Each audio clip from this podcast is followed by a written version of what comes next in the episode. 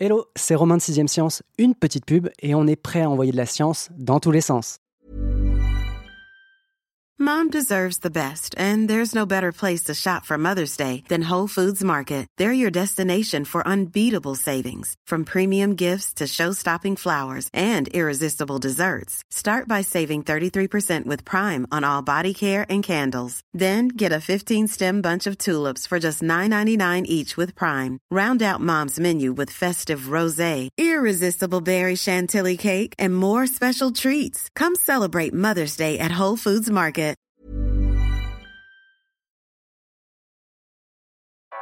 Vous écoutez 6ème Science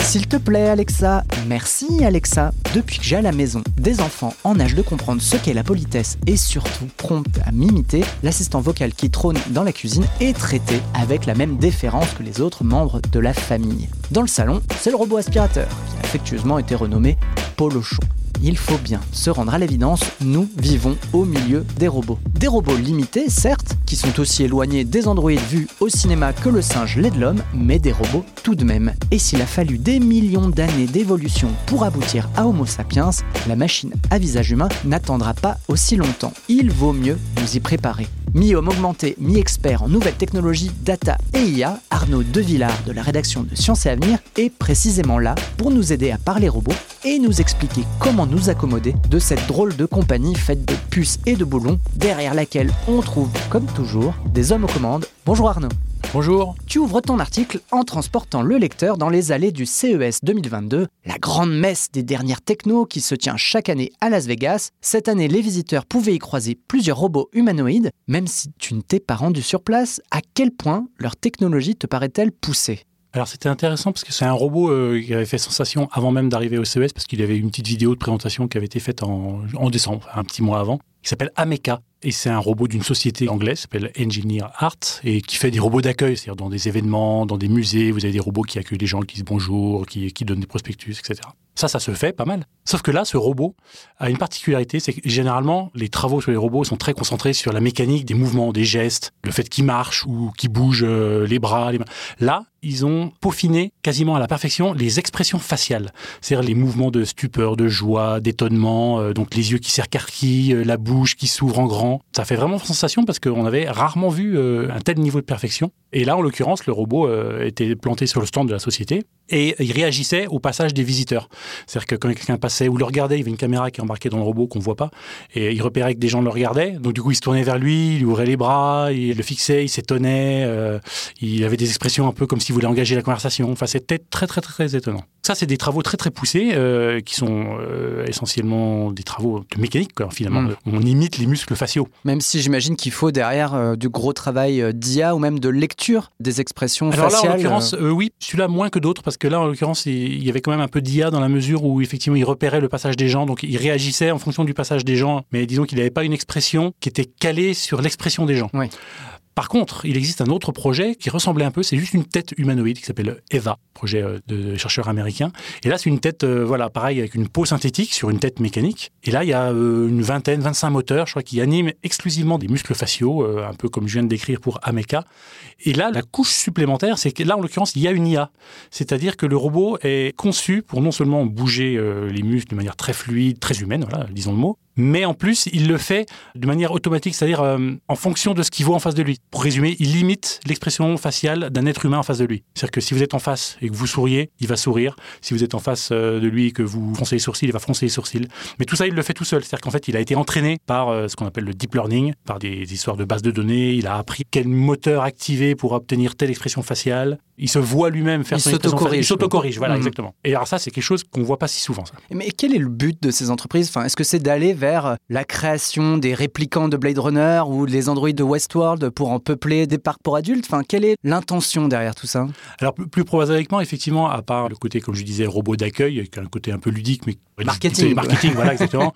Et à la fois, euh, aspect de preuve de concept, c'est en gros une démonstration de force technologique, c'est que voilà, la société, ça, ça sert aussi un peu d'aff- d'affichage. Mais plus prosaïquement, ces boîtes se projettent dans l'idée qu'un jour, ou enfin c'est même déjà un peu le cas, les humains vont de plus en plus vivre. Et quand je dis vivre, c'est euh, collaborer, être être accompagné de robots dans Mm. différents contextes, hein, que ce soit des robots hospitaliers, euh, d'aide à domicile, et surtout, ce qui est déjà le cas, des robots euh, professionnels en usine, ce qu'on appelle des cobots. Donc c'est des robots qui collaborent, collaborative euh, robots. Et dans ce cadre-là, il faut savoir créer des interactions un peu fluides. Il faut arriver à créer des relations euh, entre humains et robots où l'un et l'autre ne se gênent pas. Mm.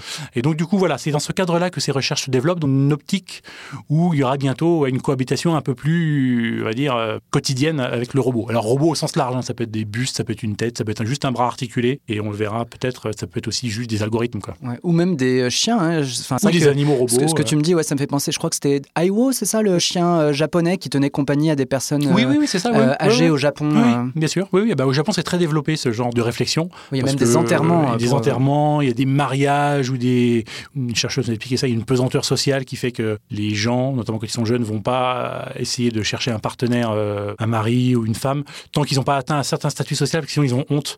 Donc du coup, beaucoup de gens sont seuls et pour compenser, ben, euh, louent ou achètent des robots, mais vraiment des robots de vie, quoi, pour Mm. vivre avec un robot. Donc ça aussi, ça existe. hein. Il n'y a pas que les usines. Et c'est vrai qu'au moment euh, de me poser un peu sur ce sujet, j'avais en tête l'image de l'Android développé par l'Arabie Saoudite, Sophia. Elle était assez euh, craignos quand même, Sophia. hein. Elle ressemblait plus à un coup marketing, on l'a dit tout à l'heure, qu'à une prouesse techno. Imiter l'humain de façon convaincante, on peut le dire, c'est pas donné à tout le monde. À quels obstacles les entreprises de la tech se confrontent-elles aujourd'hui, sachant qu'on est encore loin du petit David, hein, l'enfant euh, dans euh, AI, le film de Steven Spielberg, ou euh, Ava dans Ex Machina, là encore un grand film? Oui, alors effectivement, on est assez loin parce qu'en fait, quand on pense robot, on pense tout de suite à informatique, techno, mécanique, etc. Or, en fait, c'est vraiment à la croisée de la mécanique, de l'automatique, mais aussi des neurosciences et de la psychologie. Pour arriver à faire un robot, euh, on va dire, euh, performant, qui a un aspect humanoïde convaincant, c'est pas juste de l'aspect visuel, c'est qu'il y a tout un, un environnement à gérer difficile à maîtriser. Et notamment, il y a un fameux phénomène euh,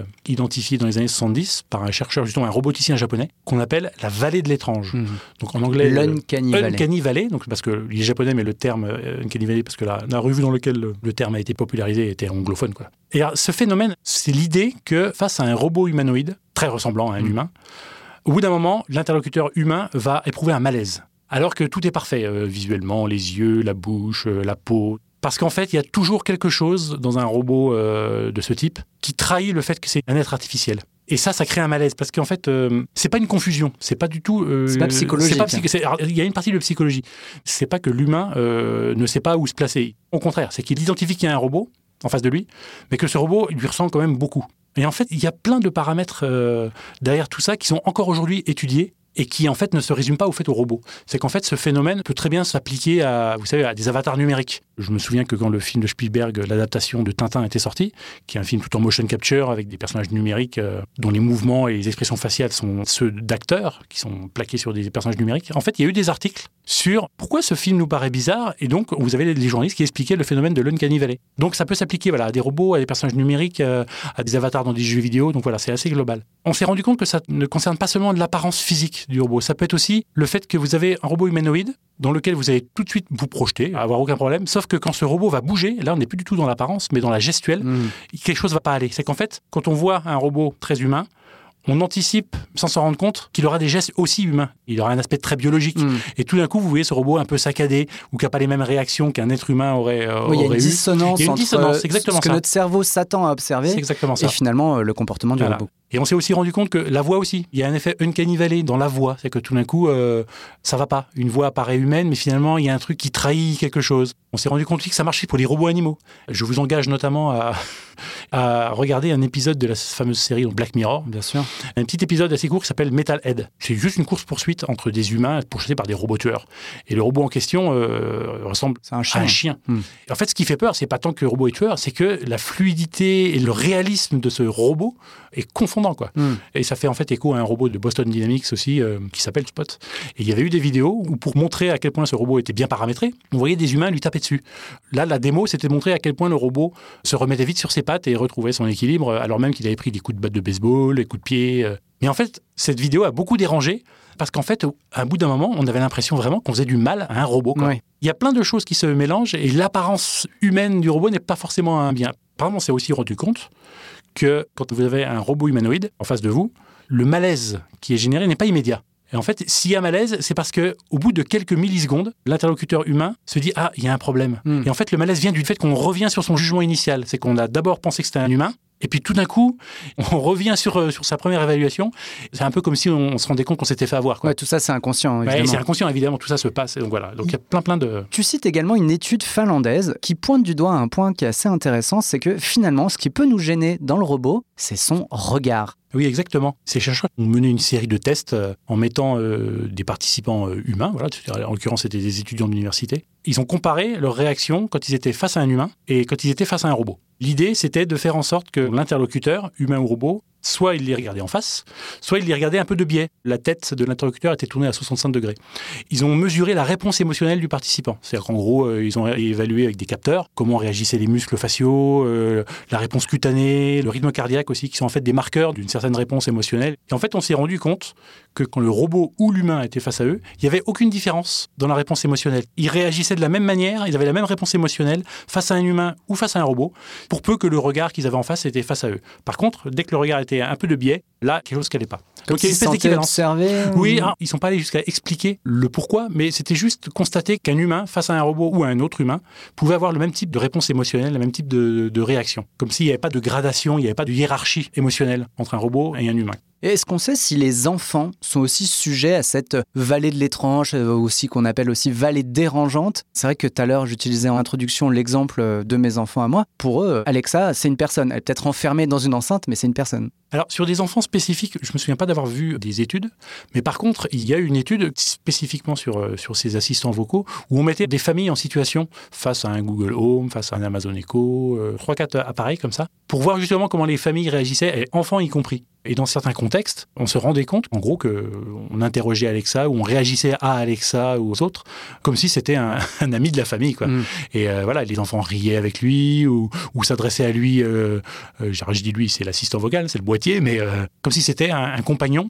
J'allais pas dire de jeu, mais oui, il y avait cet effet, c'est un membre de la famille. Quoi. Le robot rentre dans notre domicile, on l'accueille sous la façon d'assistants vocaux qui prennent la forme d'enceinte ou de robots aspirateurs. Mais tout à l'heure, on parlait plutôt de robots d'accueil, de robots qu'on voit dans les banques, qu'on voit éventuellement dans les hôtels. Alors c'est le cas par exemple de Pepper, le robot de SoftBank robotique qui a été embauché par une banque taïwanaise pour distraire les clients de la file d'attente. J'ai également retrouvé un papier paru hier dans 20 minutes avec pareil le même robot Pepper mais qui a été renommé pour servir dans un cabinet dentaire pour euh, distraire euh, l'enfant, le mettre à l'aise avant et après euh, l'opération afin que justement il soit pas trop stressé et qu'il soit rassuré par tout ça, que cette expérience soit finalement positive. Seulement, ça, c'est des expériences qui se passent relativement bien. Dans ton article, tu évoques aussi des désastres hein, qui sont similaires à ceux que peuvent produire. Alors, j'ai retrouvé ça dans Iron Man. Hein. Il a deux robots dummy, qui veut dire idiot en français, et you, donc toi, qui sont deux désastres ambulants dans son atelier. Oui, tout à fait. Il y a encore beaucoup de progrès à faire. Il y a euh, un exemple, moi je me souviens d'avoir fait un article il y a quelques années sur un, magasin euh, écossais qui avait mis en service un robot dans ses allées pour conseiller euh, ou proposer des choses. Ou, et en fait, c'était une catastrophe. Quoi. Ils l'ont, entre guillemets, licencié. Parce qu'en fait, ça n'allait pas, ça faisait peur aux clients. Les clients avaient du mal à interagir avec. Enfin, ils se demandaient bien c'était quoi cette machine qui venait les solliciter. Au Japon, il y avait un, un robot qui était censé aider les clients dans un hôtel. Pareil, il n'y avait rien qui allait, ça marchait pas, il y avait plein d'erreurs. Euh, le service assuré par le robot ne correspondait pas aux commandes faites par le client. Donc, euh, pareil, on l'a débranché. Ce qui existe, par contre, c'est qu'on lance des robots dans les magasins, mais du coup, sans interaction. En gros, euh, des robots qui vont repérer euh, s'il y a des produits qui ont été renversés dans les travées, hmm. donc du coup pour appeler les, agents de nettoyage, repérer si euh, les étiquettes sont aux bons endroits sur les bons produits. Bon, ça, ça existe. Utilitaire, très hmm. utilitaire, et surtout en évitant une interaction, ou alors le robot qui va proposer de scanner un code barre. le client, il fait un code barre sur un robot mobile, par exemple, qui se travaille dans les allées. Mais le robot qui va proposer un service, interagir, proposer quelque chose, là, c'est très, c'est très compliqué. C'est plus complexe. C'est beaucoup plus complexe, ouais. Cette complexité, on la retrouve dans le mais on la retrouve aussi chez nous, puisque tout à l'heure on parlait du malaise qui peut naître face à un robot, mais on a aussi évoqué la question de l'empathie, puisque on peut nourrir de l'empathie pour des êtres qui sont finalement composés de boulons et de puce. Comment c'est possible? C'est très étrange. On voit ça dans les films souvent. Euh, voilà, euh, Wally. Hein. Wally ou La Guerre des Étoiles. Vous, tremblez pour le petit R2D2 qui se fait kidnapper. Euh, bon, ça, c'est des choses de films. Donc on se dit que c'est juste des films. En fait, dans des expériences de recherche en laboratoire, on s'est rendu compte qu'effectivement, les gens sont capables d'investir beaucoup de choses dans une machine. Quoi, et ça va même très loin. À un niveau très euh, basique. Il y a des chercheurs qui avaient créé une, euh, une situation d'écrit. Le participant n'était même pas mis dans une situation. C'est qu'on lui décrivait juste une situation où il y avait des humains, des robots dans un groupe, et puis euh, une situation critique arrivait, un accident, quelque chose, où certains des humains ou des robots étaient en danger. Et donc la question posée était lesquels vous sauvez, quoi, pour pouvoir en sauver un certain nombre, aucun, le plus possible. Et on s'était rendu compte qu'il y avait une tendance à sauver aussi bien les robots que les humains sans distinction. C'était pas si évident que les, les participants se disent ah non ça c'est un robot c'est bon je peux le laisser euh, je On peux le laisse laisser sur le bas BB-8 côté. dans un coin. Non, non, tout ça, il faut qu'il y ait des conditions. C'est-à-dire Mm. que, par exemple, là, tout était raconté dans un récit. Voilà, vous n'aviez pas le participant avec un robot euh, et des humains euh, physiquement présents, mais on lui racontait. Et l'astuce, c'était de prêter des affects et donner une petite histoire. Le robot, il vient de là. vient- Et on disait même pas que c'était un robot. Enfin, on comprenait que c'était une machine, mais on l'appelait pas robot. Par exemple, on lui on donnait un prénom Mm. ou on lui donnait une lettre. Mais on disait pas, oui, euh, la machine fait ceci, Mm. euh, le robot est tombé. euh, On l'humanisait. euh, on l'humanisait un peu sûr. sans vraiment le dire. Quoi. Et donc, du coup, ça marchait comme ça. Et effectivement, certains participants étaient prêts à sauver le robot, peut-être même au détriment d'un humain. Ça, c'était ressorti de l'étude. Et les chercheurs eux-mêmes étaient étonnés. On est prêt à investir émotionnellement dans euh, des robots. Et on investit émotionnellement et on investit aussi beaucoup de compétences. Et limite, c'est un petit peu plus, on va dire, euh, Gênant, pervers, presque. gênant. voilà. Par exemple, on s'est rendu compte que, à peu près le même style d'expérience que je viens de décrire, en gros, les participants ont des photos sous les yeux avec plein de personnages. Et donc, euh, en gros, il y a plusieurs photos. Il y a 15 personnes sur une photo, facilement dénombrables comme ça de tête en regardant. Et puis après, vous arrivez à des photos où il y a 5000 personnes. Et on disait aux gens, voilà, vous avez euh, ces photos. Vous, quelle est votre évaluation du nombre de personnes sur la photo? Donc les gens euh, donnaient une indication. Là, il y en a 15, là, il y en a 27, etc. Et en deuxième temps, les chercheurs disaient aux, gens, bon, alors sachez que sur cette photo, un autre humain en a évalué tant et un algorithme en a évalué tant. Est-ce que vous maintenez votre évaluation première ou est-ce que vous euh, vous vous rangez à l'avis soit de l'humain, soit de l'algorithme? On s'était rendu compte qu'il y avait une très nette tendance chez les gens à revoir leur jugement et à se fier à ce que, soi-disant, disait l'algorithme. Alors qu'en fait, dans l'histoire, il n'y avait aucun algorithme. Les chercheurs ont juste inventé cette histoire. Ils ne sont pas allés chercher un algorithme qui a compté le nombre de personnes. C'est juste le fait de dire, de présenter la situation. Mentalement, les gens investissent de la compétence dans un programme. Quoi. Et on va plus faire confiance finalement à. On va plus faire confiance dans Ouais. l'algorithme, y compris, et là c'était le terme de cette étude-là en question, au bout d'un moment, on donne une réponse censément venue d'un algorithme, or la réponse est fausse. Et en fait, les gens choisissent quand même cette, Cette euh, cette- estimation. cette estimation. Hmm. Bon, avec des nuances, mais euh, voilà, quand même.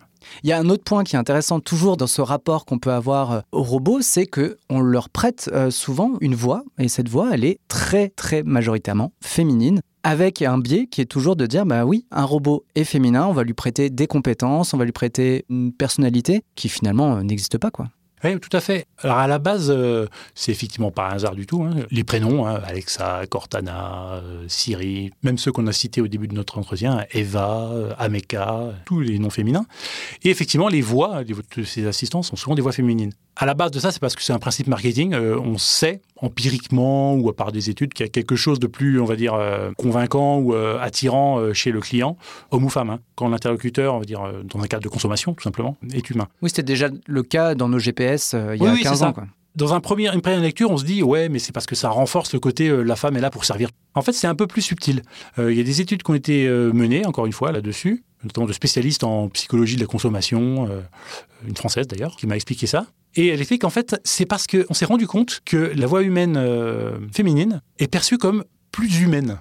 Non pas plus serviable ou plus compétente, mais plus humaine. Finalement, un, homme euh, renverra l'image d'un robot, d'un- d'une machine. Et donc, pour favoriser l'engagement, ce qu'on appelle l'engagement dans ce genre de contexte, c'est-à-dire les interactions, on va préférer euh, mettre une voix de femme. On sait comme ça que l'utilisateur va avoir plus de tendance à l'utiliser, plus en confiance, va poser plus de questions. Et ça, c'est très intéressant pour ces entreprises parce que plus vous interagissez, plus les machines engrangent de la donnée, qui va ensuite améliorer l'IA, etc. C'est paradoxalement euh, un moyen de rendre plus humaine euh, une machine. L'autre façon de rendre humaine la machine, c'est de la faire dialoguer aussi. Oui, tout à fait. Il y a à la fois le jeu de questions-réponses, mais qui peut être très mécanique. Et donc tout l'enjeu, c'est aussi ce côté, euh, les interactions non verbales pour les robots, mais pour les assistants, on va essayer de glisser soit de l'humour, soit des petites interjections, euh, des bonjours, au revoir, enfin voilà, quelque chose qui va au-delà du simple jeu de questions-réponses. Mais ce qui est très étonnant, c'est que certains refusent vraiment de faire ça, notamment Google. Hmm. Google, son credo, c'est ne surtout pas faire oublier à l'utilisateur qu'il est face à une machine. Et notamment, il y a eu quelques années, il avait justement euh, travaillé sur l'idée d'une voix non genrée, d'une voix neutre. Donc euh, ni homme ni femme, juste une voix de Google, quoi, de, de OK Google. D'ailleurs, il tient à garder le nom OK Google. Il y a le nom de la marque. qui n'est pas un prénom. Qui n'est pas un prénom, en fait. Et ça, c'est une volonté de Google pour tout ce qu'on peut reprocher à Google. euh. Mais là, il y a- ils ont un souci de ne pas entretenir de confusion. Quoi. Mais d'ailleurs, toi, tu nous alertes aussi sur les biais et euh, comment les sociétés, alors là, je parle plutôt de biais cognitifs, hein, chez nous, la confiance qu'on peut prêter à des robots, euh, parfois de façon un peu aveugle, et comment les sociétés derrière ces assistants vocaux, derrière ces robots, peuvent les exploiter. Mais tout à fait. C'est que cette idée de confiance un peu euh, accrue, voire exagérée euh, dans les robots ou les algorithmes ou les IA en général, risque de nous faire oublier que derrière ces technologies, il y a des entreprises, effectivement. Il y a Amazon, euh, il y a Google, il y a Microsoft. Et que si vous interrogez euh, votre boîtier Amazon sur, euh, je sais pas, euh, qu'est-ce que je vais regarder comme film, qu'est-ce que je vais acheter comme livre, euh, ça, il va vous en proposer, mais peut-être qu'il va vous proposer des choses qui l'arrangent lui, Mm. qui sont dans ses bases de données, qui sont des services que lui va vous vendre, va vous proposer. Donc, et donc là, on retrouve un peu des problématiques qu'on connaît un peu bien sur les, Les moteurs de recherche, moteurs de recherche. Mm. Voilà. Est-ce que Google, en gros, ne met pas en avant ses propres services quand on fait une recherche sur Internet dans son moteur? Là, c'est un peu la même chose. Et cette interaction avec euh, une machine vaguement humanisée fait un peu écran, Mm. du coup. Oui, c'est vrai qu'on prête une forme de rigueur ou d'impartialité Ouais. finalement au robot. C'est ça, c'est exactement ça. C'est qu'il y a à la fois cette idée que l'IA est neutre et qu'elle va forcément faire le bon choix, parce qu'elle n'est pas soumise à de quelconques interférences, ce qui est évidemment totalement faux. C'est connu, démontré, parce que, encore une fois, derrière ces machines, il y a quoi? Il y a des humains. Il y a des bases de données qui sont constituées par des humains. Il y a ce qu'on appelle l'étiquetage de données qui est fait par des humains, donc en fonction de certains biais, en fonction de certains credos, de certains objectifs aussi. Et tout ça fait que le service qui va être délivré par euh, ces machines ou ces assistants ne sera pas neutre non plus. quoi. Ton conseil pour la suite, c'est méfions-nous. Oui, mais c'est méfions-nous et surtout euh, sachons à qui on a affaire. Et là, je dis pas à qui on a affaire. On n'a pas affaire à Alexa, on n'a pas affaire à Cortana, on a affaire à Microsoft, on a affaire à Amazon. Donc oui, effectivement, il faut garder ça en tête. Finalement, pour être acceptés, est-ce que les robots ne doivent pas rester ce qu'ils sont, c'est-à-dire des appareils intelligents, en tout cas avec une forme d'intelligence, mais limités à une seule fonction et qui ne cherchent pas à tout prix à nous ressembler? Oui, c'est un peu l'illusion qu'on essaie de nous vendre, entre guillemets, mais qui est un peu la même chose qu'avec l'intelligence artificielle en général. C'est cette euh, illusion qu'ils vont savoir tout faire. Mm. Pour l'instant, le monotage, c'est ce qui fonctionne, c'est ce qui Mm. fonctionne le mieux, quoi. Et à la fois, ça peut être efficace, et à la fois, ça va permettre de garder cette distance entre humain et robot. Ok, il sait faire qu'une seule chose, c'est une machine, mais en fait, il le fait bien. Donc, c'est pas plus mal. Oui, c'est ça, on reste vraiment sur une approche très Ouais, utilitariste. ouais. Et pour l'instant, on en est encore un peu là, quoi. Les robots qui fonctionnent le mieux, c'est finalement les robots en usine, quoi. Ce que j'ai appelé les cobots tout à l'heure. Après, les robots, euh, voilà, hospitaliers, en gériatrie ou en pédiatrie, c'est toujours un peu compliqué, quoi. Fin du programme, vous pouvez mettre votre processeur en veille ou trouver la borne de recharge la plus proche au cas où il vous resterait un peu de jus. La logique robotique voudrait que vous ajoutiez 5 étoiles et un commentaire élogieux sur la page iTunes, Pocketcast ou Spotify de 6ème Science. Je veux pas trop vous guider non plus, vous n'êtes pas des robots. À dans deux semaines pour envoyer de la science et de l'intelligence dans tous les sens.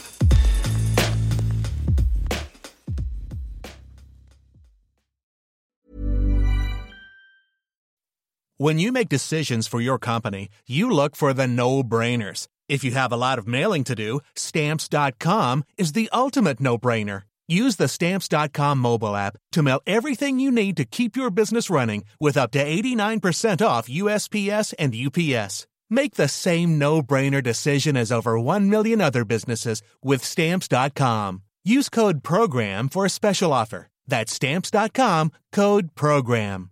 Sick of being upsold at gyms?